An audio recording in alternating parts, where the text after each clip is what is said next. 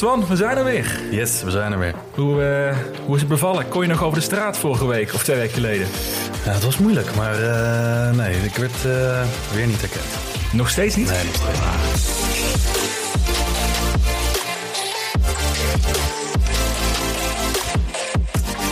Best nee, zelf een vriendin die vergat op een gegeven moment wie ik was. Dus die zei van, het gaat de verkeerde kant op. Oeh, nee. nou, dan gaan we dat toch wel aan doen met onze marketingcapaciteiten, denk ik. Maar uh, wij zijn Twan en Jasper. En wij gaan praten weer over beleggen. En vooral niet inhoudelijk, hebben we net ook over gehad. Hè? We willen niet te veel hebben over cijfers, moeilijke dingen. Hoe je moet beleggen. Hoe je moet beleggen. We zitten hier weer met een whiskytje. Welke whisky heb je deze week uh, uitgezocht? Dit keer is het een Dalwhinnie 15 jaar. Single malt. Single malt. Lekker. Gewoon, we zitten hier op uh, zondagmiddag. Het is een perfect moment om even een open te net, pakken. Net na de lunch, top. Net, net, na de lunch. Er staan een flinke regenbuis aan ons te wachten, begreep ik. Dus dat uh, geen beter moment om uit te zoeken. Um, wat gaan we allemaal bespreken, deze aflevering? Ja, uh, goeie vraag. Wat gaan we bespreken? Ja, zal ik hem deze even inschieten dan? Schiet jij maar even in. Uh, we gaan het onder andere hebben over uh, het psychologisch effect. Als de markt zich tegenstrijds met jouw overtuigingen blijft bewegen. Dus, of het makkelijkst gezegd, wat doe je als jij long zit en de rest in de markt blijft dalen? Hoe ga je daarmee om? Hè? Ik denk dat daar ga jij zo meteen ja. ook over je ideeën over delen. Ik wil het zelf hebben over Snapchat. Afgelopen vrijdag 28% gedaald sinds een earnings. De vraag is natuurlijk van, uh, is dat terecht? Vind ik wel leuk om naar te kijken. En ook, welke impact heeft dat op andere digitale advertentiebedrijven? Wat natuurlijk een beetje mijn domein is ook. Dus uh, dat is denk ik wel leuk om naar te kijken. En we sluiten weer af met uh, twee aandelen op onze radar. Voor jou Spotify ja. en voor mij Netflix. Ja, allebei streaming. Allebei streamingdiensten. Nice. Ja, dus wat dat betreft wordt het een redelijk heldere aflevering waar we het over gaan hebben. Maar je weet wat eerst nog moet komen natuurlijk, voordat we gaan starten. Dit is geen financieel advies. Geen. En vooral zelf je onderzoek. Je kan geld kwijtraken als je gaat beleggen. En beleg alleen met geld dus je kunt missen. Kijk, je hebt hem voorbereid hè, dit keer. Oh, ja, kijk, die gaat helemaal goed komen. En daaraan toevoegend, niet vergeten te stemmen. Op de Mr. Don podcast bij de Dutch Podcast Awards. Ja, leuk man. Dat, uh, dat is pas een mooie, toch? Ja, goed, uh, leuk compliment aan je. Ja, nou ja, ik moet zeggen dat ik niet had verwacht ertussen te staan tussen die podcast van FD en BNR. Ja, het zijn een paar grote heavy hitters die erbij staan, inderdaad. Ja, ook met een redactieteam eromheen, een productie. Ja. Ik moet zeggen, we hebben nu ook heel goed voor elkaar. Moet, ik, moet ik zelf toegeven. Ka cameraman en uh, geluidsmensen hier om ons heen. Ja, de producer die zit onder ons te wuiven van gaas opschieten met die onzin. Maar dat, uh, nee, maar uh, je kunt dus nog stemmen. Voor een, of mij in nog een week geloof ik valt er nog te stemmen op de Mr. Don podcast via podcastawards.nl. Dus link in de, in, de, in de bijlage wil ik zeggen. In de show notes moet je zijn. Dus hartstikke tof natuurlijk als je deze podcast leuk vindt dat je daarover ook op wil stemmen. Laten we meteen doorgaan met uh, de afgelopen week. Twan, wat, hoe was het bij jou op de beurs? Nou, bij mij op de beurs, ja. Ik, ik moet zeggen dat deze week was... Natuurlijk in het begin van de week was het een beetje in een mineur. En daarna, eind van de week, was het, ging het weer omhoog. En het was eigenlijk gewoon een week zoals elke andere week. Ik heb me er niet zo druk om gemaakt. Ik heb wel, en dat moet ik ook zeggen, dat was wel grappig. Ik had een een, een, tweet geplaatst over dat ik aan het begin van de week, volgens mij was dat, dat uh, ik heb mezelf altijd voorgenomen dat als iets heel hard stijgt van een positie die ik net heb ingenomen, dat ik dan in ieder geval een beetje moet verkopen. En daar kreeg ik uh, toch best wel wat reacties op, ook via de e-mail trouwens. Waarvan mensen zeiden van, joh, ben je nou aan het doen? Dit zenuwgedoe van instappen, uitstappen, et cetera. Ben je dan niet meer een trader? Maar ja, dat is ook een deel wat ik nu aan het doen ben. Want ik heb mijn, mijn cash die ik heb staan, wat toch best wel een flinke hoeveelheid is, um, heb ik ingedeeld in, uh, in een passieve strategie. Voor, voor dat gedeelte van, uh, van, van de cash. En een actieve strategie. Dus ik probeer eigenlijk een beetje een soort testje aan mezelf komende jaar, of eigenlijk tot aan 2023, eind 2023. Dus dat is nog ruim 15 maanden. Uh, ben ik eigenlijk bezig om te kijken of ik mezelf een beetje kan verslaan. Ik denk van niet. En dan hoor ik ook alweer veel mensen denken: waarom doe je het dan? Ja, dat is gewoon het type wat ik ben. Ik wil gewoon kijken of ik. Of dat soort dingen echt de wijsheden zijn waarvan mensen zeggen van joh, 95% van de mensen die verliest geld als ze gaan traden. En dat denk ik ook dat dat zo is. En dat ook heel veel mensen zeggen van, uh, en dat zeg ik ook zelf vaak, um, passieve strategie uh, met actief verslaan. Ja, daar moet je wel zoveel tijd in stoppen. En dat is maar voor heel weinig mensen weggelegd. Dus ja, we gaan het zien. Ik ben benieuwd. En uh, ondertussen kunnen mensen ervan meegenieten van uh, mijn falen en mijn succesjes. En, uh, en ondertussen is het dan meer een zenuwenspel misschien. Ja. Maar dat vertelde je twee weken geleden de aflevering ook. Jij zit met name passief toch met je, ja. met je portfolio. En 10 aandelen of 10% ervan doe jij actief nu beleggen? Ja. Ja. En, maar je hebt nu dus eigenlijk een soort schaduwportfolio gecreëerd dan, Ja. waar je actief belegt. En is dat dan anders beleggen dan hoe je voorheen deed? Want voorheen deed je wel tien aandelen groei, groeiaandelen, geloof ik, eh, had je. Maar nu ga je echt actief ben je dan het traden, verkopen, kopen en Ja. Ook met technische analyses of gaat dat weer een stap te ver? Ja, ik, ik wil niet zeggen dat ik goed ben in technische analyse. Maar op zich, hè, ik kijk wel zo vaak naar grafieken... dat het me in de afgelopen tien jaar wel een paar dingen zijn bijgebleven. En er zijn goede punten om in te stappen. Er zijn slechte punten om in te stappen. En er zijn alles wat er tussenin eh, ligt eh, om in te stappen. En uit te stappen trouwens ook. Ja, daar ben ik niet goed in. Ik ben er ook niet heel slecht in.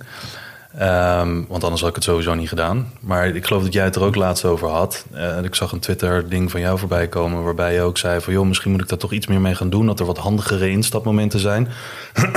Sorry. Want dat merk je ook vaak. Soms stap je in. Hè, mensen die bijvoorbeeld dollar cost averaging doen... wat ik voor 80% van mijn portfolio nog steeds doe. hoor. Eh, ik wil er geen stress in hebben. Ik wil dat gewoon eh, eh, ja, de markt inslingeren op, op, op vaste tijden... met vaste bedragen. Kom ik ook verder niet aan, dat is allemaal prima. Maar er zijn toch wel bepaalde dingen op zo'n grafiek. Hè? Ik bedoel, als je er zin in hebt om daar tijd aan te besteden... want dat moet ook nog maar... dat is voor iedereen natuurlijk persoonlijk...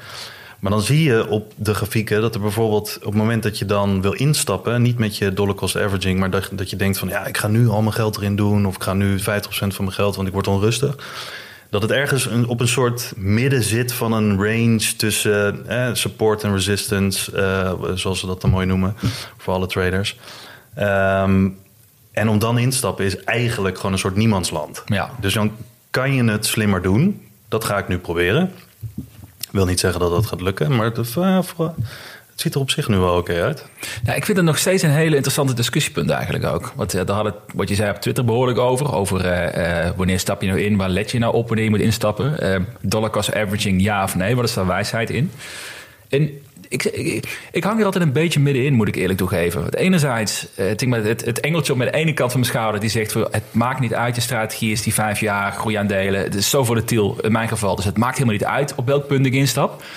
Ehm, niet helemaal waar natuurlijk, maar ze voelt het misschien achteraf wel. Anderzijds, als je door middel van of met behulp van technische analyses een beter instapmoment kan kiezen, wat je weer 10% daling scheelt, Ja. eh, of misschien wel meer, dan is het ook gek om daar niet, niet te benutten, die kennis die je misschien hebt. Dus misschien de combinatie daarin wel steken zonder je te veel blind te staren op één datapunt. Maar ik moet wel zeggen, voor mij is dat echt nog een beetje zoals een, eh, een horoscoop bekijken eigenlijk. Maar ik, daar doe ik het tekort mee, denk ik. Nou ja, ja, goed, voor mij is dat ook wel een beetje hoor. Ik bedoel, eh, wat, wat zeggen ze nou altijd? Dat eh, de enige reden waarom er eh, technische analisten zijn... is om eh, waarzeggers in een goed daglicht te, daglicht te zetten. Ja. Vind ik een mooie uitspraak. Maar ja, weet je, dat is ook weer zoiets. Iedereen heeft daar een beetje kritiek op. Ik denk, ja, als er tools zijn... En je hebt er tijd voor, hè? want dat moet ook zo zijn. Ik denk verreweg de meeste mensen hebben er gewoon baat bij om niet te veel ermee bezig te zijn. Want ja, als je jezelf kent, je bent heel snel emotioneel getriggerd door heel veel dingen. Je weet ook dat je niet veel tijd hebt. Je weet dat de enige tijd die je hebt naast je werk is bijvoorbeeld op het toilet of eh, s s'avonds als je met je kinderen aan het spelen bent of wat dan ook. Of als je echt s'avonds, want dat vind ik ook nog zoiets. En je wilskracht neemt gedurende de dag af. Als jij s'avonds dat soort dingen gaat doen... en vooral omdat de Amerikaanse markt open is... en heel veel mensen in Amerikaanse aandelen aan het beleggen zijn... ja, dan ben je eigenlijk al moe. En dan Ja. ga je beslissingen nemen. Hè? Dan denk je van, nou oké, laat ik eens proberen slim te zijn. En dan ga je dingen doen die eigenlijk helemaal niet bij je horen. Dus dan, dan denk ik van, nou, voor de verreweg de meeste mensen... dollar cost averaging is gewoon het slimst. Haal je de emotie eruit, doe het voor een hele lange periode, allemaal prima. Maar ik wil dat nu gewoon eens even gaan testen. Gewoon kijken of dat, eh, of dat, of dat gaat werken. En jij zegt ook met, met jouw type aandelen. Ik denk misschien zelfs bij jouw type aandelen, natuurlijk, er zit een enorme upside potential in. Dus je zou dan kunnen zeggen, joh, maakt het uit of je Canoe voor eh 1,30 dollar of 1,60 dollar koopt. Maakt het uit als je straks verwacht dat het boven de 10 dollar komt, bij wijze van spreken. Ja, dan, dan zullen die paar centen zullen niet zo heel veel uitmaken. Maar aan de andere kant, ja, waarom zou je het niet doen als je er tijd voor hebt? Ja, en het is toch weer 15% ongeveer waar je net over hebt. Nou, daarom. Dus dat, ja. Dus, en, en ik denk dat dat zeker wel waarde heeft. Alleen je moet wel bij jezelf inschatten of je er de tijd voor hebt om er echt van te leren. En Ja. het is niet zo dat je een paar lijntjes trekt, denk ik. Ik ben geen trader. Dat je een paar lijntjes trekt en denkt van nou, dit zal altijd werken. Want het zal ook heel vaak tegen je werken. En wat doe je dan? Maar, maar ik denk dat dat precies wat je net zegt, dat dat ook het punt is waarom ik zelf wat terughoudend erin ben. Ik kreeg ehm, laatst ook die vraag, waarom maak je er niet meer gebruik van? Of waarom, waarom, waarom doe je dat niet? Maar eigenlijk is wat je net zegt, klopt helemaal. Is ik denk dat je allereerst moet leren uh, hoe je fundamenteel een, analyse kan doen van een aandeel. Of in ieder geval kan weten wat een goede aankoop is en wat niet. En rond welk prijspunt. Echt de absolute basis. En als je dat pas beheerst, dan is het leuk om dat zeg maar, geadvanceerd dingen toe te voegen, zoals technische analyses. Ja. Maar je hebt natuurlijk hoe meer dingen je toevoegt zonder dat je de basis beheerst, hoe meer fouten je gaat maken. Dus dadelijk, als ik nu ga kopen op basis van een technische analyse, waarbij ik, ik nog steeds geen idee heb wat ik aan het doen ben, dan ben ik oftewel aan het luisteren naar een ander, of ik ben totaal verkeerde grafiek aan het tekenen. Ja. Uh, dan is de kans dat ik fouten maak alleen maar groter. Dat ik eerst doe waar ik goed in ben, of wat ik begrijp, laat ik het zo zeggen dan dat ik weer eens ga toevoegen waar ik ook niet genoeg van weet. En ik denk dat dat voor heel veel beleggers iets is om wel te beseffen dan, denk ik. Ja, en ik denk ook dat er een verschil natuurlijk zit in beleggers en traders in die zin. Want ik bedoel, alles heeft een woord en een betekenis. Maar ik denk wel dat als jouw overtuiging niet helemaal oké is of niet helemaal aanwezig is en je gaat alles puur baseren op technische analyse en je zegt dat je voor de langere termijn belegt, ja, dan denk ik dat dan kan je lijntjes trekken wat je wil. Maar als het op een gegeven moment tegen je gaat werken, dan weet je ook niet meer wat je doet. En als je die overtuiging mist, dan heb je de basis inderdaad niet zoals je zegt. Terwijl als je de overtuiging wel hebt en je zou met technische analyse, als je dat zou willen doen, zou je nou, elke keer een precies verkeerd moment uitkiezen om in te stappen, dan nog zou het goed moeten komen. Ja, Want als je overtuiging en je onderzoek en dergelijke allemaal goed op orde is, en jij plant dit gewoon voor de komende tien jaar, ja, dan heb je het inderdaad over: oké, ik had kunnen instappen op 1,30 dollar en ik ben ingestapt op 1,60 en ik dacht dat het niet meer naar beneden ging, want ik dacht door het lijntje wat ik getrokken had dat het niet meer verder naar beneden kon.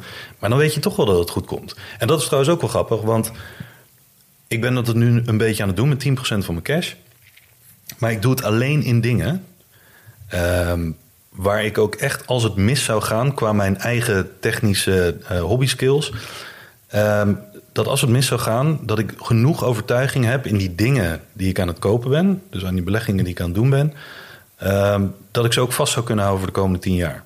Dus in feite de beleggingen die ik kies om dat mee een beetje meer mee te traden, swing traden, momentum traden, hoe je het ook wil noemen. Dat doe ik alleen met dingen waar ik ook echt lange termijn in geloof. Ja, dus niet aandelen die je echt maar een week wil houden en liever niet langer dan dat. Dus nee, geen penny stocks en uh, nee, rare crypto en uh, biotech. Ja, nee joh, daar weet ik allemaal niks van. Nou, dat is wel grappig. We zijn, onze week is een beetje omgedraaid geweest, denk ik. Want jij bent heel actief geweest met, met, met traden en kijk hoe je kan, door actiever te zijn, hoe je eruit kan halen.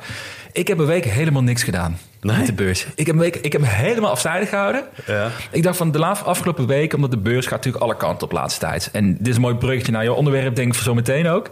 Maar dat hebben we ook meegekregen op, uh, berichten op Twitter, maar ook onderling met mensen die erover praten. Een tijdje werd het ook wel heel veel, uh, nou noem het even angst of, of, of, sentiment kwam zo, werd zo hoog dat mensen uh, echt iets ervan begonnen te vinden hoe de beurs ging. Maar dat gaat je over het algemeen denk ik niet echt helpen om beter te beleggen. Nou, ik had ook geen cash meer over, dus het enige wat ik kon doen is, ja, enige wat ik kon doen is kijken naar de koers die omlaag ging en kijken, wil ik iets anders verkopen om mee te kopen? Maar ja, dat, dat, dat hoefde voor mij ook niet. Dus ik maakte iedere dag alleen maar gek door naar te kijken. Ik had nul invloed erop. Dan weet je wat, ik ga gewoon een week lang gewoon niet naar kijken. Ik heb wel een beetje bedrijven gevolgd op, uh, op de ontwikkelingen. Maar ja, dat is natuurlijk in een week tijd ook niet zo mm. spannend allemaal. En het was heerlijk, eigenlijk gewoon een week lang. Ik heb oprecht, ik heb vandaag voor deze aflevering moeten kijken hoe mijn, mijn portfolio het vorige week gedaan heeft. En? Uh, plus 5 procent. Oh, kijk. Nou, kijk. Ik kan beter niet kijken. nee, eh, dat werkt misschien wel beter, ja. Nee, maar ik bedoel, het is, het is eigenlijk... Ik, ik heb nu dus gemerkt dat het is ook helemaal niet nodig om er continu naar te kijken. En toen vond ik interessant wat juist mij voor vandaag wilde bespreken. Ook een beetje psychologische effecten. Hè? Van wat als de beurs tegenovergesteld beweegt wat, uh, wat jij wil. Ja. Want wat zijn, wat zijn jouw ideeën daarbij? Nou ja, wat ik dus de, de, de, laatste tijd heel erg merk. En dat is natuurlijk wel van alle tijden. Maar je merkt dat nu, tussen dat valt mij op. Uh, ik leef, leef, ook in een bubbel. Dus ik weet niet of dat, uh, of dat überhaupt echt de waarheid is. Maar wat mij opvalt is dat er heel veel mensen tegenwoordig. en in de laatste weken zeker uh, vooral op Twitter, omdat wij natuurlijk alle twee veel tijd op Twitter uh, besteden. Dat mensen op elkaar gaan reageren. Niet zozeer met, van, eh, niet, niet zozeer met vragen van... Oh joh, hoe heb je dat gedaan? Of oh joh, waarom denk je dat dit slim is om te doen? Maar dat er heel veel mensen zijn die elkaar aan aan het vallen zijn. Of proberen te corrigeren. Ook ja, nou, en, dus, dus inderdaad aan het aanvallen zijn zonder inhoud. Uh, van ah, je bent gewoon dom dat je dit doet. En uh, dit is voor de schapen. En je gaat met z'n allen de afgrond in. En, uh, en je helpt ook andere mensen mee de afgrond in, in te gaan. Als je het hebt over dollar cost averaging. Want dollar cost averaging is de, bu de bubbel. Nou, mm. Kan zijn, geen idee. Maar um, je ziet ook inderdaad heel veel mensen die elkaar aan het corrigeren zijn. En dat, ik merk dat het heel veel, als je een beetje de profielen bekijkt. Um, sommige mensen doen het met goede bedoelingen, andere mensen doen het een beetje vanuit geldingsdrang.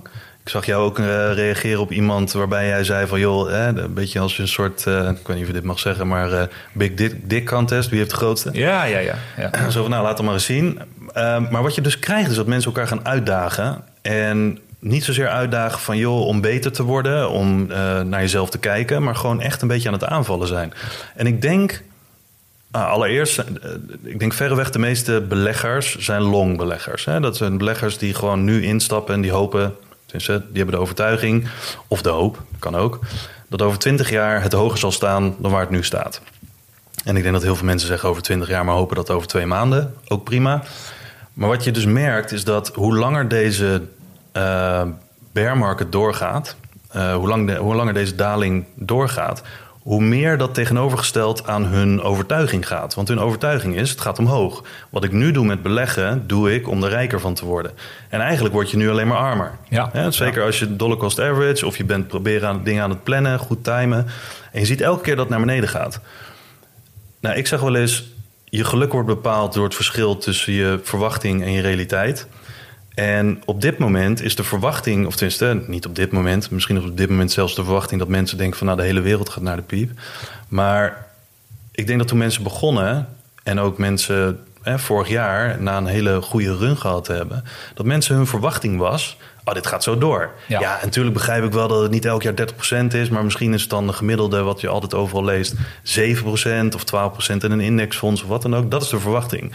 Maar nu de realiteit is, min 10, min 20, min 30, crypto zelfs nog meer. Dus ik denk dat het verschil, hoe groter het verschil tussen die verwachting en de realiteit wordt, hoe meer mensen pijn in hun bovenkamer ervaren. En dus ook meer frustratie. En als je dan uitgedaagd wordt door iemand die zegt van ah, dit moet je niet doen. Hè, want er zijn ook heel veel mensen die zeggen niet alleen van ah, je bent dom bezig dat je dit doet. Maar er zijn ook heel veel mensen die zeggen ik zou nog even wachten. Het gaat nog veel verder naar beneden.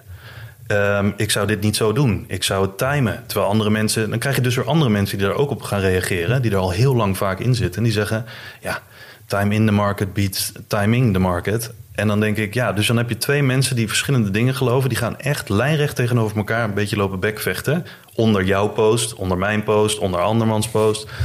En dan, dus ik heb daar een, post over geschreven, een, eh, een, ehm, een artikel. Waarbij ik denk dat die pijn die mensen ervaren, psychologisch, van de verwachting voldoet niet aan de realiteit en andersom.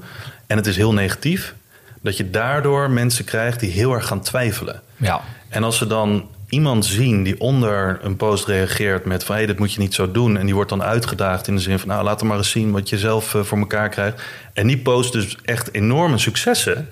Hè, want dat zijn er bijvoorbeeld shorters op dit moment. Die posten enorme successen dan kan ik me voorstellen dat veel mensen die toch al in die twijfel zitten, denken: hé, hey, ik moet het echt helemaal anders gaan doen. Ja. Want dan vervolgens ga je op zoek naar informatie. En eh, heel veel informatie is nu van ja, wat in de afgelopen tien jaar heeft gewerkt, werkt de komende tien jaar niet. Misschien zitten we nog wel tien jaar in zo'n markt. Wat als het zo laag blijft? Wat als je er toch geld in hebt eh, gestopt, wat je eigenlijk over twee jaar nodig hebt? Mensen gaan twijfelen. En dat voelt niet prettig. Dus wat ga je dan allereerst doen? Dan ga je ten eerste ga je of het negeren, dus je gaat mensen blokken. Of je gaat uh, lopen vechten. In dit geval lopen backvechten van achter je keyboard. Um, ja, of je gaat bevriezen en je durft niks te doen. En ik denk dat alle drie die dingen schadelijk zijn. Maar ik denk dat er wel een mooi ding in zit. En dat heb ik ook in het artikel gezet.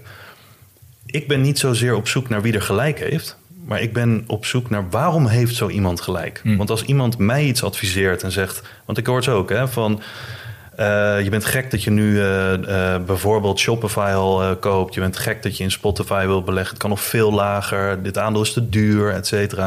En dan denk ik, ja, maar je kent mijn context niet. Je weet niet of ik er nou 100 euro nu heb ingestopt als eerste stapje. Of 100.000 euro heb ingestopt qua stapje. Je weet niet wat mijn vermogen is. Je weet niet wat mijn inkomen is. Je weet niet wat mijn risicoprofiel is. Je weet eigenlijk helemaal niks. Je weet alleen dat ik wat iets gedaan heb. En daar gaan mensen op af. Dus ik denk, oké, wat is dus de reden waarom die mensen gelijk hebben op dit moment? En dat probeer ik te achterhalen. Van wat is hun proces om deze markt te analyseren? En kan ik daar iets mee? Kan ook een conclusie zijn dat ik daar helemaal niks mee kan. Want zij kunnen dingen die ik niet kan. Ik, kan, ik ben geen trader. Nou ja, als je daar heel goed in bent, ik ben geen shorter. Als je er heel goed in bent, ik heb daar niks aan. Hmm. Ik kan wel maanden gaan spenderen aan proberen te leren om te shorten. Maar daar heb ik helemaal geen zin in. Maar ik denk wat je net zegt, dat is denk ik een hele belangrijke is. Je mist heel vaak de context van mensen die iets gedaan hebben. Volgens mij is dat allereerst. Dus je, je weet niet hoeveel, mensen, hoeveel ervaring iemand er heeft. Hoe vaak die op, op zijn bek gegaan is in, in het verleden met traden. Wat ik ook uh, vaak erbij kan kijken. En wat je ook vaak nodig hebt uiteindelijk om wel succes te kunnen boeken natuurlijk. Je weet niet hoe ver diegene is. Je weet niet met hoeveel risico het daadwerkelijk ook dat uh, het doet ook. Om hoeveel geld het gaat is vaak niet duidelijk. En ik denk wat jij net zegt, dat vind ik een heel terecht punt. Ik denk dat mensen nu angstig beginnen te worden. En onzekerheid uit zich vaak in agressiviteit. Hè? Dat ze dan maar anderen proberen klein te maken om zichzelf minder klein te voelen. Terwijl ik denk van ja, als je het draait om, ga juist nu mensen een beetje een eh, steun onder de rug geven of een uh, duwtje in de rug geven. En dan wordt het veel leuker. Eh, ik heb ook afgelopen week na die discussie op, eh, op, op Twitter erover een aantal uh, berichten gekregen via Twitter privéberichten. Die zeiden: Jasper, ga gewoon zo door. Laat je niet afleiden. En ik vind het hartstikke tof wat je wel doet. En maar dat zijn de lui die, die, je, die je aan je kant wil hebben staan. Die jij wil steunen, die jou ook steunen. En samen, ook al gaat het even slecht, denk ja, schouders eronder, we komen er wel. Ja. We will all make it. Weet je dat, dat principe? Ja, maar zonder, maar, en daarbij wel denk ik dat het gezond is, of gezond zou moeten zijn om die andere mensen niet weg te duwen. Nee, wel in de gaten te houden. Dus ik, ik, ben zeker niet op zoek naar mensen om te valideren dat iets zo is. Uh, het is fijn om een clubje te hebben en dergelijke. En ik ben ook positief ingesteld. Wij hebben het ook over, over, een hele andere manier van beleggen. dan dat waarschijnlijk twee mensen die alleen maar short zitten in de markt uh, het hebben over beleggen.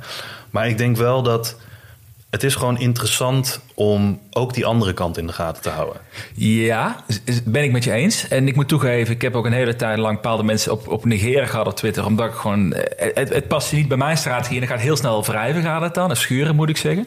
De laatste tijd weer niet gedaan. Maar ik er zijn wel twee gradaties zijn erin, vind ik. Er zijn dus degenen die, uh, die hun mening delen, die context geven waar je iets van kan leren. Die het, hun het idee delen om anderen dus verder te kunnen helpen. Ja. Uh, of je mensen die dus de, de big dick contest uh, ja. willen gaan uitvoeren. En ik denk dat je dat heel makkelijk kan segmenteren op Twitter. En dat je ook wel weet wie je dan wel of niet wil volgen. Want leren is goed, maar kijken wie er langs heeft, heeft echt niet zoveel zin. zeker niet in een, in, in, een markt waar het allemaal zo snel op en neer kan gaan ook. Want ik denk degene, als je nu bijvoorbeeld qua traders, ik denk goede traders nu hebben misschien een fantastisch jaar, omdat het zo volatiel is. En um, ja, heel veel mensen twijfelen zijn wat ze moeten, wat ze moeten doen. Maar ja, als je misschien vijf jaar verder kijkt, dan ben ik benieuwd of degene die nu instappen in deze fase, hoe zij dan hebben gepasseerd ja. op termijn. En met hoeveel stress of hoeveel minder stress het eigenlijk het, het geval is ja. geweest ook. Zeker. Dus dat. Um, Zeker. Nou ja, dat was, dat, was mij, uh, dat was mij inderdaad een beetje opgevallen deze week. En ik denk dat dat op zich nu wel. Uh, dit zal ook nog wel doorgaan, denk ik. Want ik denk dat we nog steeds in een dalende trend zitten. Ik denk, als het, ik denk dat het grootste probleem is niet dat we. Hè, dat mensen niet tegen dalingen kunnen. Maar ik denk dat wat je zag in 2020, waarin het heel hard snel daalde. Gewoon heel veel mensen hadden heel snel heel veel pijn. Maar eigenlijk hadden ze nog niet het besef wat gebeurt hier nou eigenlijk. En voordat ze het wisten, draaide de markt zich weer om en stonden ze wel weer redelijk uh, break-even. Ja, dan had je de bodem gemist, je durfde even niet te beleggen, maar je hoeft ook niet heel lang pijn te ervaren. En ik denk dat dat minder twijfel teweeg brengt dan wat er nu gebeurt. En dat is dat het heel langzaam aan je vermogen weghakt. Ja, zo voelt het natuurlijk wel. Zo voelt het. Ja. En, en heel lang duurt dat.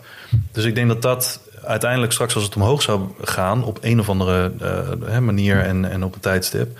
dan krijg je wel weer diezelfde situatie, maar dan hè, omgedraaid. Ja. En ik denk dat, dat heel goede traders in die zin... ik heb er erg respect voor in die zin... want die kunnen zowel in een dalende markt als in een stijgende markt goed af... Uh, ik heb totaal niet de illusie dat, dat dat voor mij weggelegd is. Maar wat jij net ook zegt, dat er mensen tegen jou zeggen: joh, ga vooral door met wat je doet. Ik denk dat het daarom gaat. Ja. Ben je overtuigd van hoe jij belegt?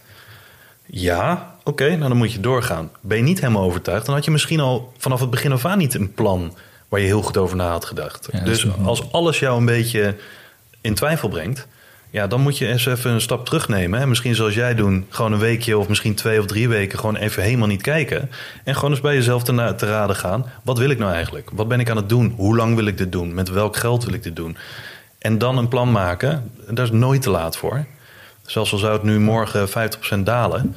Daar is, het, is, het is er nooit te laat voor. Maak gewoon een plan en hou je eraan. Schaaf er een beetje aan bij. Maar beweeg niet of gooi niet dat plan uit het raam op het moment dat je hoort dat er zes mensen van de tien het alleen maar hebben over dat je dom bezig bent. En dat er vier mensen zeggen van, oh ja, ik doe het eigenlijk ook zoals jij, maar ja, weet je, dat doe ik eigenlijk omdat ik niet beter weet. Ja, dan denk je op een gegeven moment, oké, die zes zullen het wel weten, want die vier die hebben niet echt overtuiging. Ik denk dat je gewoon een plan moet hebben en daaraan vast moet houden. En ja, jij doet dat. Ik doe dat ook. Ja, nou. Ehm, maar ja, je bent niet ongevoelig voor dat soort dingen natuurlijk. Dus, Nee, nee, maar ik denk als we de conclusie mogen trekken, in ieder geval vanuit beleggersperspectief, denk ik. Ik denk dat niemand het weet. Uiteindelijk onderaan de streep. Niemand weet hoe de markt gaat veranderen. Ook wel, mensen hebben misschien wel meer inzicht, misschien meer economische kennis. Maar ja, als je nu alle analyses erbij pakt van, van eind vorig jaar. Ik kwam net toevallig eentje tegen van mij van een Belgische bank. Die zei van nou, volgend jaar, eh, onze range hoe de Amerikaanse markt gaat, eh, gaat bewegen, is het gaat, gaat sowieso positief zijn. Dus mi- 0% stabiel is minimum, absoluut minimum. En 8% is een beetje het maximum, dus wij verwachten een gemiddeld rendement van X. Ja. En eh, als je daar nu naar terugdenkt, denk je, nou, le- lekker gewerkt, Belgische bank, min 25% sinds die periode. Ja. Maar ja, de- de- dat is ook weer een bevestiging. Zelfs diegenen die er daadwerkelijk mee betrokken zijn, al mag je wel zeggen welke incentive banken hebben om mensen te laten beleggen Wou natuurlijk. hè. ja. Dat, dat is terzijde. Maar niemand weet waar het heen gaat Nee, op de korte termijn. Op de lange termijn, of, dan is lange termijn is afhankelijk hoe je bedrijf presteert. Korte termijn is natuurlijk hoe beleggers Ja. in de zetel blijven zitten. Ja. Dus dat, eh, misschien is dat een goede conclusie ook daarin. Zeker. Van, eh, niet, niet te veel gek laten maken door de emoties op korte termijn. En gewoon eh, afstand nemen, anders als het te veel voor je wordt. Ja. En je huiswerk gewoon goed in orde maken natuurlijk. Dat, ja. Of hervalideren, misschien moet het, of herijken noem je dat. Dat is een mooie term, hoor ik veel de laatste tijd. Herijken, ja. ja, Ah, nee, dan zit ik in een andere bubbel. ja. Wat ik ook nog over wilde hebben is, een, ehm, is wat kort. Maar ik wil eigenlijk kort hebben over Snapchat.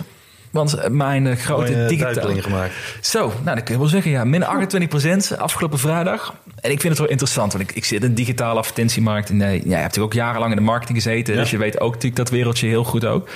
En wat ik zo mooi vind, ik kijk op zich dat een aandeel 28% daalt naar earnings, dat is niet zo, eens zo bijzonder hè, laatste, laatste jaar. Maar ik ga wel even kijken wat dit nou betekent. Zowel voor eh, is het terecht of niet, maar ook met name heeft het nou, wat voor impact heeft het nou op Google, eh, op Pinterest, waar ik zelf ook in zit.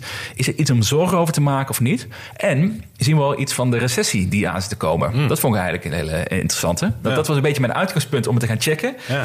Niet helemaal gelukt om daar al antwoorden te vinden. dus dat helpt er niet helemaal mee. Maar wat mij het meeste, dus wat mij is opgevallen. Maar als je, even, als je kort kijkt naar de resultaten, zonder in de cijfers te gaan. Maar ze hebben. eh, de, de aandeel is zo flink gedaald omdat ze lager omzet hebben dan gemaakt. Ze hebben voor Q, of eh, lager omzet dan verwacht. Eh, in Q4 hebben ze geen salesverwachting afgegeven voor het komende kwartaal. Want ze weten niet hoe de markt gaat bewegen. Ja, en het helemaal wat ik mooi vond. Waar ik trouwens heel slecht op ga trouwens, moet ik zeggen. Ze hebben dus een, een, ehm, een verlies gemaakt afgelopen maand. Netto verlies van afgelopen kwartaal van 360 miljoen dollar. Ja. Dat was één jaar geleden 72 miljoen dollar verlies. En wat gaan ze doen dit kwartaal, denk je? Aandelen terugkomen. Yep. 500 miljoen aandelen terugkopen. Ik, je? je, je kunt me alles wijsmaken. Ik kom daar nog steeds mijn hoofd niet bij. Waarom bedrijven dat doen. Als je nog nooit winstgevend bent geweest, maar één kwartaal een heel klein beetje. Je maakt zoveel nettoverlies. En je zegt, goed idee. We gaan een half miljard gaan we terugkopen, eh, aandelen terugkopen. In plaats van investeren in groei en wat dan ook. Dat is toch bizar? Bizar. Ja, we, dit- we hebben het hier ook al een keer eerder over gehad. En daar was dat niet rondom, ik weet niet meer wat dat nou was, rondom Unity of zo of iets. Unity of Twilio geloof ik had het ja, erover. zoiets. Ja, Ja. ja. Dat blijkt Unity wel, was dat. Het blijkt wel een strategie te zijn inderdaad, die wat vaker toegepast wordt. Ja, maar ik, ik begrijp daar niks van. Nee, ik ook niet. Tenminste, kijk, als je nou een bedrijf hebt die eh, ieder kwartaal 30% groeit. En het gaat fantastisch. Je hebt enorme winstmarges, enorme netto winsten, veel cash. Eh, zoals, je mag bijna niet zeggen, maar wordt Meta heeft een cashflow van een, eh, een bizar. Ja. Logisch dat zij buybacks doen ook. Want dat is een goede manier om het shareholders te, te waarderen. Want ze hebben ook geen dividenduitkering. Maar als Snapchat, de omzet gaat ieder kwartaal verder naar beneden. Eh, Ze verliezen duidelijk grond ten opzichte van eh, Meta of van TikTok. En dan ga je je, je weinige geld wat je hebt, ga je besteden en aandelen terugkopen. Ja, ik, ik snap er ook niks van. Nee, eh, misschien weet ik er daar te weinig van, inderdaad, hoe die strategieën in elkaar zitten. Maar misschien speelt er iets anders. Of misschien, waar we het de vorige keer ook over hadden, weten ze niet beter dan dat ze dat al jaren zo hebben gedaan. En ook anderen in hun straatje dat zo jaren hebben gedaan. En misschien hè, is dat de strategie die het meeste overheerst nu, omdat ze gewoon niet weten wat ze moeten doen. Omdat ze gewoon niet weten waar. Maar er was toch wel, zij hadden toch Snapchat dat toch. Hoeveel geven ze nou uit aan RD? Want ik las ergens op, op Twitter dat iemand zei: waarom geeft Snapchat zoveel geld uit aan RD? Ik bedoel, wat heb je te RD'en daar?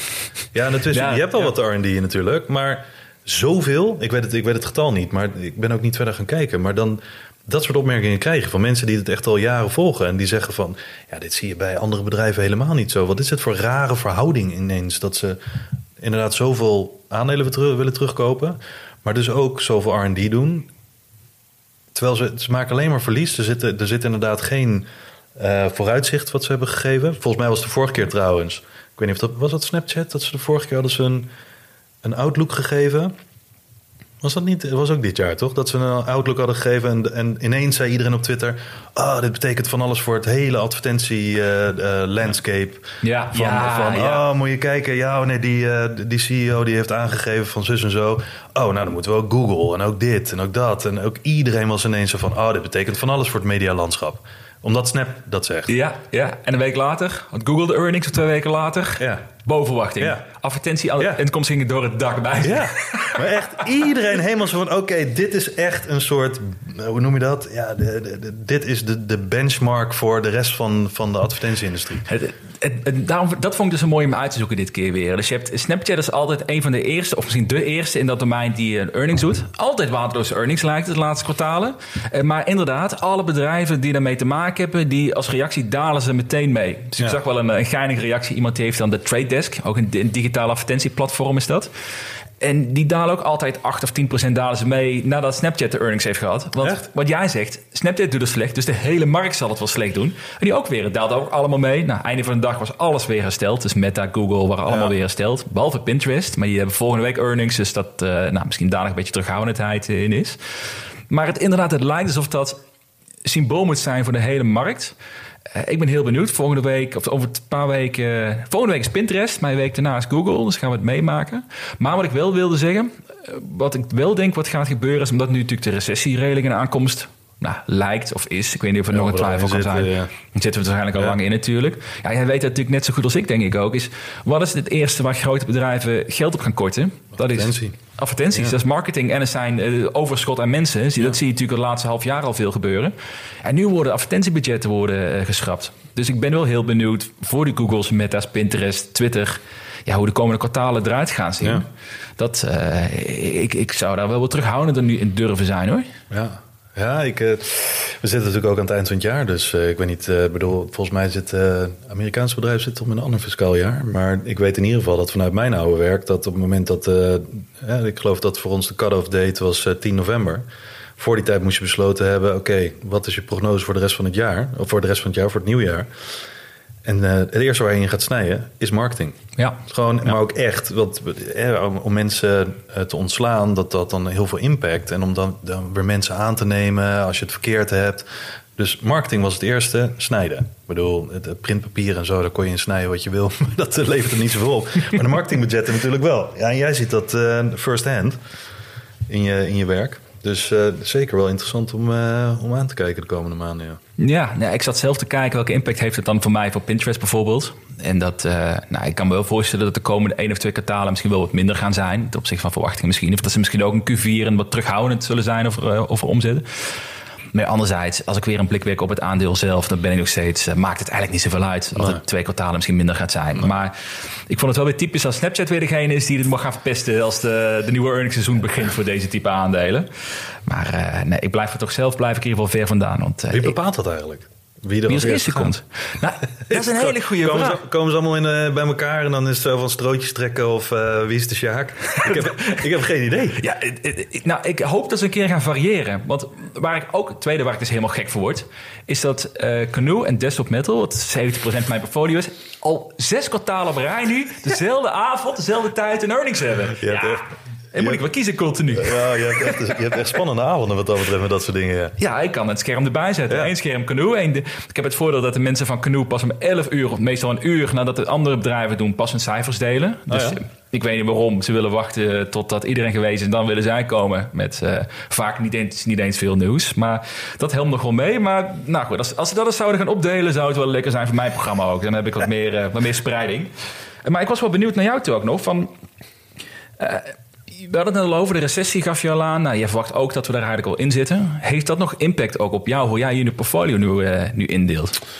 Ehm, nou ja, nee, nu niet meer. Ik, eh, vorig jaar, ik weet nog wel in oktober, volgens mij heb ik toen ook een nieuwsbrief en een artikel een paar keer geschreven over dat ik wel dacht dat de grootste groei eruit was. Ehm, omdat ik ja, verschillende signalen en dergelijke. Nou, was ik toen maar uitgestapt, maar dat doe je toch nooit helemaal. Ehm, toen ben ik wat defensiever geworden. Ik ben wat meer. eh, eh, ik was best wel. eh, mijn portfolio was best wel gericht op groei. Toen ben ik wat meer in dividend gaan investeren. ehm, eh, via die ETF die ik, die ik doe. Ik ben wat meer naar goud en dergelijke gaan, gaan doorschuiven. En ik ben wat meer cash gaan zetten. Ik ben wat meer risicobeleggingen gaan verkopen. Maar eigenlijk nu, heel grappig, doe ik het eigenlijk andersom. Want ik ben juist nu die cashpositie die ik heb, uh, gewoon bijna alleen maar aan het focussen op. Want ik heb eigenlijk al genoeg positie in verdedigende beleggingen, zoals, ik, mhm. dat, uh, zoals ik dat dan zie. Um, maar ik ben juist nu meer aan het kijken naar de groeibeleggingen. En ook daar krijg ik weer kritiek over. Hè? Ik bedoel, of kritiek op. Van, oh ja, verkeerd moment om dan nu aan groei te denken. Want groei krijgt de klap als we nu een recessie ingaan. Ja, dat is zo. Maar ik bedoel, ik plan het nu voor de komende 24 maanden. Maar, maar trouwens, is dat ook zo? Mag, mag, ze zeggen toch altijd, de markt kijkt vooruit komende, komende jaar. In, dat, in dat kader kan je niet stellen dat groeiendelen dan juist misschien nu een heel interessant uh, nee, maar denk, ook daar denk ik weer dat er een soort wijsheid in is dat hè, op het moment dat er een recessie komt en, op, en als we er al in zitten of er gebeurt iets waardoor mensen denken van oké, nu kunnen we er echt niet meer onderuit, nu kunnen we niet meer verhalen spinnen waardoor we denken van joh, het komt allemaal nog wel goed. Op het moment dat zoiets gebeurt, gaat sowieso alles naar beneden. Maar wat herstelt zich dan het snelst? En vaak is vaak, dit is uh, op basis van, uh, van, van de afgelopen twintig jaar misschien. Maar je ziet vaak dat uh, verdedigende beleggingen, uh, die dalen dan wat minder en herstellen heel langzaam, herstellen die hun verlies. Terwijl heel veel groeiaandelen en andere groeiinvesteringen, die hebben dan bij wijze van spreken al een enorme klap gehad. Die krijgen nog even een tik extra. Maar die herstellen zich dan veel sneller dan dat soort uh, defensieve aandelen en defensieve beleggingen. En ik denk dat er wel wat voor, voor, uh, valt te zeggen. Ook als je ziet bijvoorbeeld, hè, als we nu echt een recessie ingaan, wat voor services en wat voor dingen worden er dan nog gebruikt? Nou ja, ik denk allereerst, de hele wereld wordt steeds meer digitaal. Um, dus de goede groeibedrijven, um, hoeveel gebruikers, en dan heb je het ook over netwerkeffect, hoeveel netwerkeffect hebben ze op dat moment al en hoeveel kunnen ze daar nog van profiteren? Bijvoorbeeld dat mensen thuis gaan werken, dat mensen ontslagen worden, maar dan wel zelf een businessje op kunnen zetten, et cetera. Ik denk dat dat soort dingen heel interessant zijn. En hoe gaan mensen zich bewegen straks? Is het in de metaverse, waar natuurlijk Meta enorm mee bezig is en enorme investeringen in doet? Ja, dan krijg je op een gegeven moment gewoon een, een, calling of the herd, hoe noemen ze dat? Dat dan vallen er misschien van alle groeibeleggingen 90% vallen er weg, net zoals tijdens de dotcom. Maar die andere 10%, ja, die hebben hun zaakje goed op orde en zullen waarschijnlijk veel sneller herstellen. Ja, heb jij net dingen qua groeiaandelen die daar niet binnenvallen, ja. bij wijze van spreken, ja, dan zit je bij die 90%. Dan, dan heb je de ellende. En ik denk dat heel veel mensen daar op die manier zo naar kijken: van groei, vooral groei, hè, groeiaandelen die nog geen winst maken, die een soort hoopverwachting hebben. Dan kan je wel zeggen: de markt heeft dit ingeprijsd. Maar in hoeverre prijst de markt exponentiële effecten in. Ja, onmogelijk. Ja, dus ik, Denk, dat, ik denk dat dat altijd een beetje de, ja, niet de gok is, maar dat is het risico wat je neemt. Ja. Dat is gewoon het risico wat je neemt voor, voor potentieel rendement, maar ook potentieel falen. Maar ik denk wel, als we iets geleerd hebben van 2008 en 2000, de bubbel, is dit zijn wel de fases waar je dingen prima kan investeren in groeibedrijven. Maar dat je wel moet letten op bepaalde kaders, denk ik. Hè? Dus ja. winstgevendheid, goede, cash, uh, goede cashflow. In ieder geval een, een runaway dat ze een jaar of twee, drie kunnen uitzetten met het geld. Dus niet zoals Snapchat en meteen 1 negende van een vermogen gebruiken om aandelen terug te kopen. Snapchat. Maar, um, maar, maar ik denk dus wel, als je daarnaar kijkt, toch, dat er best wel een paar interessante kansen kunnen zijn in de markt. Dat denk ik, denk ik zeker, ja. Nee, dat denk ik zeker. Ik denk dat, ja, en dat is op zich misschien moe, nu moeilijk te zien. Um, want het raar, dit is een beetje het rare. We zitten al een tijdje in een dalende markt. We horen, te, zeker als je met je neus er bovenop zit, want je kan alles een beetje scannen en tot je nemen, eh, omdat je op Twitter zit en alle nieuwsberichten en dergelijke. Maar het lijkt nog niet alsof er voor mijn gevoel echt heel erg paniek in de markt zit. Nee, en ook niet heel erg paniek in de economie zit. Want je hoort wel mensen, hè, zeker als we het op Nederland betrekken, uh, bakkers moeten sluiten, uh, mensen belast van energie, kostenverhogingen, besteedbaar inkomen wordt minder, et cetera, et cetera. Maar ik merk nog niet echt dat de grote paniek erin zit. Dus daarom vind ik ook terecht dat mensen zeggen: hou in je achterhoofd, met welke belegging je ook doet. Je kan lange termijn gelijk hebben, maar op de korte termijn gewoon heel eventjes door een dal heen moeten. En dat heel eventjes kan voor de een uh, al te lang zijn als de maand is. En voor de ander is dat twee jaar. Ja, ik hou daar ook rekening mee. Het kan zo zijn dat je gelijk hebt. Maar op welke termijn heb je gelijk? En ja, dat is een beetje de vraag. Als er een recessie komt en hoe zwaar gaat die recessie komen? Komt er een depressie? Gaat, gaan de centrale banken draaien? Komt er weer goedkoop geld? Je weet het niet. Dat zijn allemaal dingen waar mensen over speculeren. Uh, voor mij gewoon heel belangrijk. Dingen die ik doe, zou ik die 10, 20 jaar willen vasthouden. Wat niet wil zeggen dat ik zo echt 10 en 20 jaar vasthoud. Maar in ieder geval de bereidheid om dat te doen. Want als er een recessie komt, ik verander in die zin niks aan mijn portfolio. Uh, maar ik hou wel extra cash. Want als er een recessie komt en dat zou gevolg hebben voor mijn inkomen, dan krijg ik een stuk meer onzekerheid. Uh, en dan zou ik dat, die cash niet willen gebruiken om te profiteren van marktdalingen. Maar dan zou ik vooral dit cash willen gebruiken om voor, me, mij en mijn gezin um, wat meer zekerheid in te bouwen. Dat we in ieder geval als ik inkomen verlies, dat ik genoeg cash heb om van te leven. En dat was trouwens ook wel een grappige vraag. Voor, ik, ik, ik zat jouw uh, laatste podcast te beluisteren. En ik herkende mezelf daar wel een beetje in, want je had Stef en Donna, geloof ik. Ja, ja, ik, Was, ik was wat meer Stef. um, nee, maar dat is grappig, want een aantal jaar geleden, ik herkende mij daar heel erg in, want een aantal jaar geleden, uh, ik had geen vriendin, uh, geen kind, uh, ik, niemand was van mij afhankelijk. Ik had een goed salaris, een baan waarin ik, nou ja, het zou heel raar lopen, zou ik daar ont, ontslagen worden, zelfs tijdens een recessie. Tenminste, dat denk ik dan. Dat is allemaal wat je een mooi verhaal jezelf vertelt natuurlijk. Maar ik zat op een hele goede positie. Mijn portfolio was echt heel risicovol. Als ik nu kijk naar mijn portfolio, dan is dat best wel gespreid qua risico. En dat is in een paar jaar is dat veranderd. En ik hoorde jou in je podcast zeggen: jij hebt heel risicovolle beleggingen, maar dat kan jij doen omdat de rest van jouw leven vrij risico, nou ik wou niet zeggen risicovrij is, maar ja. je, hebt, hè, je hebt een vaste baan. Er zijn weinig mensen afhankelijk van je. Je hebt, je hebt flexibiliteit om te gaan en staan waar je wil in die zin. Dus dat dat een verband trekt met: oké, okay, je kan met beleggingen een hoop risico nemen.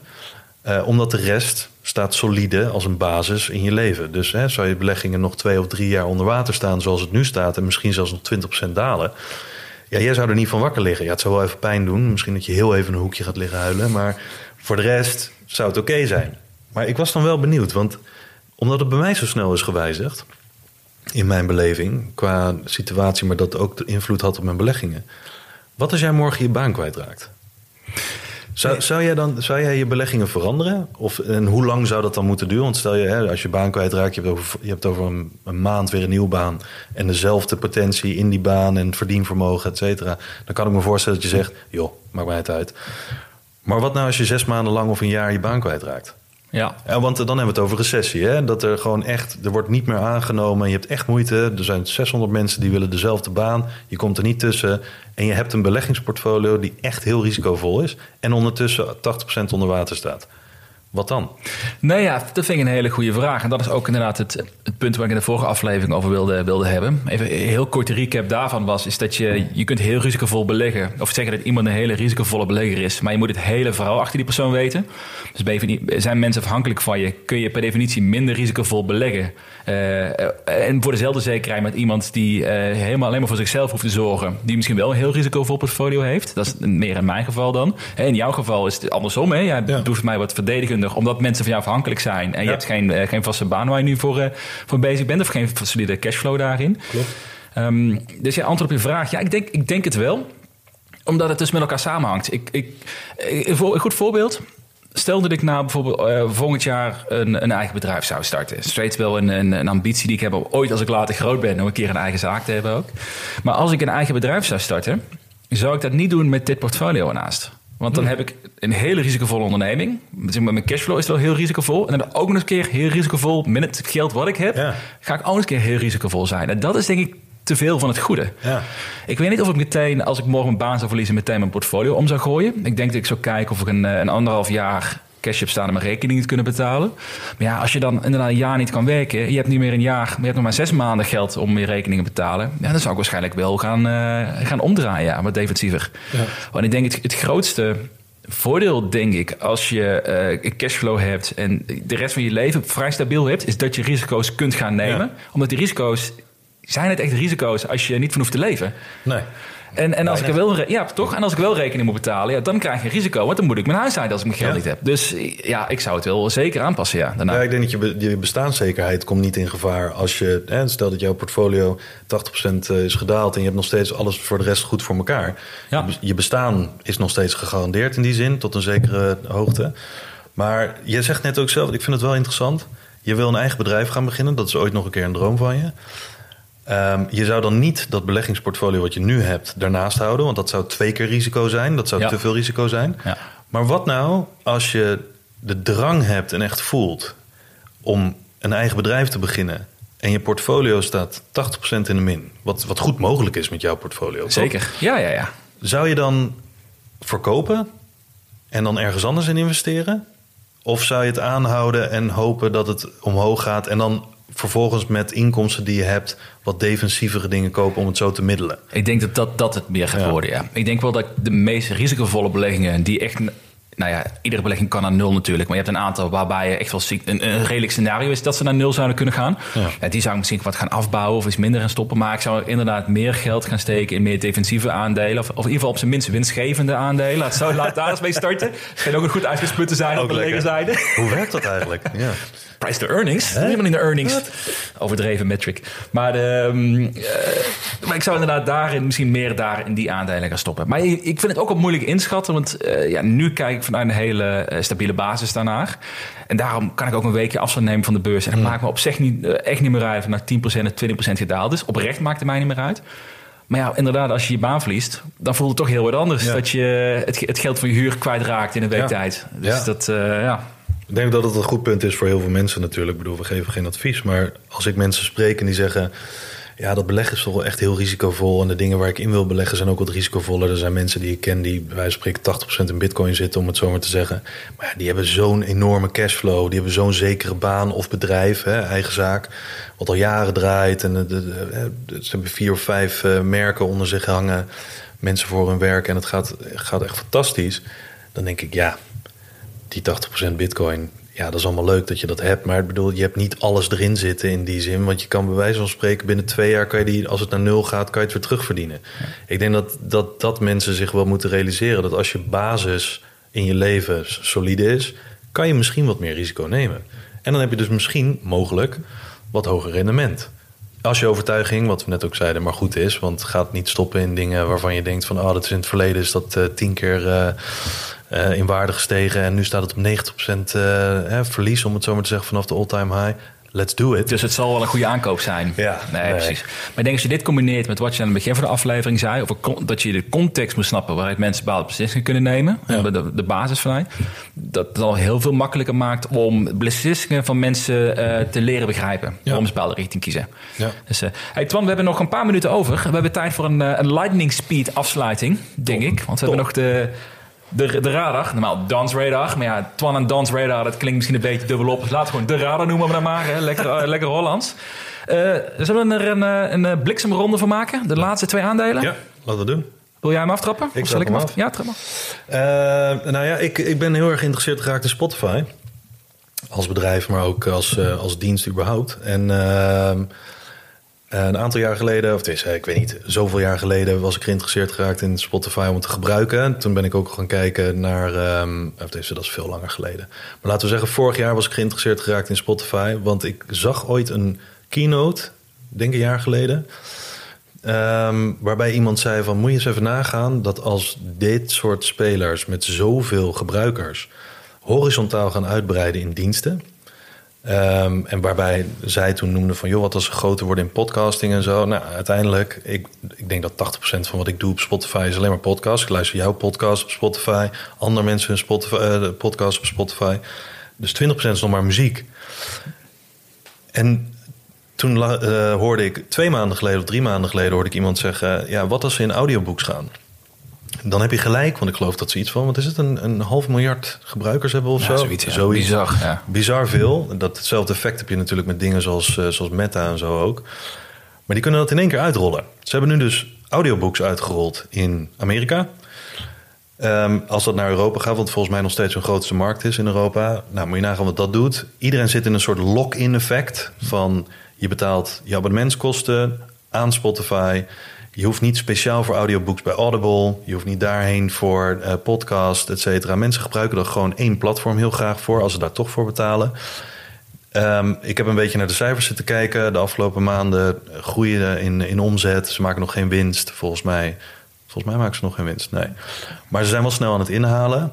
Ehm, ik zie daar wel echt potentie in. Ik vind het, ik vind het een heel interessant eh, bedrijf, een heel interessant aandeel. En als ze nog meer gaan uitbreiden, waarvan ik ook al verschillende dingen hè, potentieel heb gehoord, dan denk ik, ja, als je dat lock-in effect krijgt bij zo'n eh, bij zo'n netwerk, denk dat jij dat misschien eh, ook met, met Netflix hebt. Ehm, ik ken heel weinig mensen die Spotify opzeggen. Wij hebben Spotify ook niet opgezegd. Maar we hebben wel andere diensten opgezegd. Omdat we die minder gebruikten. Dus ik denk dat Spotify op zich wel een soort retentiewaarde heeft. Waarbij in mijn eigen bubbel in ieder geval... dat ik zie dat mensen dat als laatste pas op zouden zeggen. Ehm, ja, ik denk dat... eh, Ja, ik ben geïnteresseerd. Ik, ik heb ook deze week trouwens een kleine positie erin uh, Oké. ingenomen. Ja. Heel rustig aan het opbouwen, net zoals met de rest. Dus eh, voor de mensen die zeggen van... joh, waarom nu? Het is zo duur. En, eh, ja, leuk. Ik hoop, ik hoop dat het naar beneden gaat. Kan goedkoper kopen. Ja. Ja, exact. Nou, wat, mij, wat, mij dus in, wat, wat ik mij aanspreekt, wat je net zegt ook, is denk ik de impact van zo'n netwerkeffect. Ik denk mensen onderschatten hoe waardevol dat kan zijn. Zeker als je kan blijven uitbreiden met nieuwe services. Ja. Dus mijn Spotify heeft ook Spotify Live gelanceerd. Een soort clubhouse-achtige variant onder muziek. Volgens mij zit ook een beetje aan het uitrollen. Ja. Dus daar zie je ook toch wel weer een vernieuwing in komen. En ja, wat je zegt, audiobooks. Dus dat, eh, ja, ik vind het interessant. Ik vind het ook een prettig interessant aandeel. Maar met name omdat eh, het is ook zo'n product wat je pas laatste weg doet. Als je ooit een keer een abonnement genomen hebt. Want je wilt niet meer zonder. Nee. Zo voelt het voor mij. Dus Nee. dat... eh, nee, en als je, als je inderdaad, als je, en dat heb ik een beetje met veel dingen. Als je ermee stopt. Want wij zijn met Apple Music gestopt, Apple Plus en weet ik veel wat allemaal. Ja, daar missen we niks aan. Maar Netflix en Spotify zijn van ons allebei de dingen waarvan we zeggen: ja, als we daarmee stoppen, wat, wat prima zou zijn. Maar dat, daar komen we altijd weer op terug. We hebben het echt Ja. zes keer opgezegd, komen zes keer weer terug. En met Netflix bijvoorbeeld hetzelfde. Want dat was jouw eh aandeel volgens mij, toch? Nou ja, ik vind het wel grappig dat het. eh, We hebben het los van elkaar een aandeel bedacht voor deze aflevering ook. Hebben we uit te lichten in ieder geval. Omdat die, die ons opgevallen is de laatste periode. En mij is Netflix inderdaad enorm opgevallen. Omdat ik niet had verwacht dat we weer zo snel een groei in gebruikers zouden maken. En ik weet, drie kwartalen geleden was Netflix was het lachertje van Silicon Valley. Dus ik, ik hoorde het ook vanuit mensen in de media internationaal. Dus ja, Netflix, dat is dus de dode opgeschreven. Amazon gaat ze opvreten en jada, jada, jada. Eh, had ik zelf ook een artikel destijds over gepost. Van, eh, ik denk dat Netflix binnen een paar maanden overgenomen wordt. In ieder geval binnen een half jaar tot een jaar. Want eh, ze houden dit niet meer vol.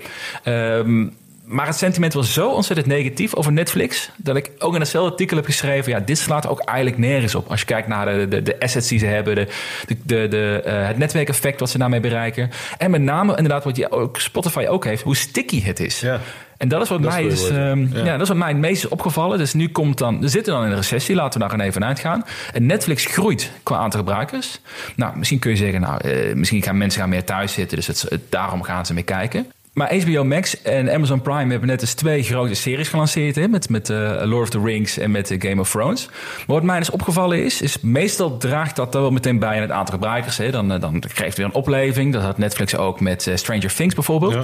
Maar Netflix heeft voor het laatste kwartaal helemaal geen nieuwe series uitgebracht. En nog steeds gaan ze nu groeien qua users. Ja. Ze zijn weer het hoogtepunt. En volgende kwartaal verwachten ze nog meer te groeien.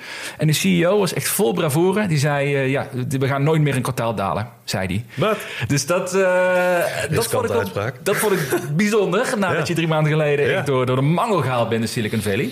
Maar ik denk wel, als je dan naar kijkt... Kijk, het businessmodel blijft een dingetje. hè, Want de omzet daalt ieder kwartaal. Het was een jaar geleden plus 15% op jaarbasis. En nu nog maar eh, toen 10%, toen 6% wat ze nu halen. Dus het, de groei is er echt wel uit. Het is meer een beetje een so- solide techbedrijf geworden, zou je kunnen zeggen. Maar ik vind het wel... Dit vind ik wel een voorbeeld van een aandeel wat te zwaar is afgestraft. Vanuit Ja. sentiment. En dat je nu ziet dat ze stiekem toch beter doen dan mensen dachten. Ja. En nu zie je de koers ook weer, wat is het, 60, 70 procent stijgen, denk ik, in een eh, paar maanden tijd. En ja, afsluitend punt wat jij zei, dat heb ik bij groeiendelen dat ik wil. Het kan snel dalen, maar het kan ook weer knijtersnel natuurlijk omhoog schieten. Ja. Omdat sentiment zo'n belangrijke rol speelt. Ja. En je hoeft er ook niet super veel risico voor te nemen in die zin. Want ik bedoel, als het zo hard kan stijgen, hoef je er niet net zoveel geld in te stoppen als iets wat 7% per jaar stijgt, bij wijze van spreken. Dus dat, Exact, ja. asymmetrisch, eh, upside potential, allemaal prima. Dus eh, Spotify en Netflix, weer streamingdiensten besproken in deze aflevering. Ja. Ehm, ik ben ook wel benieuwd wat eh, de luisteraar het meest aantrekkelijke vindt. Dus laat het weten op, eh, op Twitter. Je kunt jou volgen hè, via de belegger. Nee, gewoon Nee. belegger. Gewoon Oh, belegger. ja. verkeerde. Gewoon belegger. Gewoon belegger is het. Is- Ik heb me nog opgeschreven ook nog wel. Het, eh, het gewoon belegger kun je, kun je Twan volgen. Je kunt mij volgen via Mr. Don NL op Twitter. Ehm, ja, laat eens weten wat je ervan vond. Tweede aflevering samen. Wij vinden het hartstikke leuk. We drinken nog de whisky hierop hier nog. Vergeet niet te stemmen op de Mr. Don podcast bij podcastawards.nl. Eh, volgende week weer een solo-aflevering. Ik moet het even een weekje zonder Twan pakken dit keer. Maar eh, graag eh, tot de volgende keer. Tot de volgende keer, was gezellig.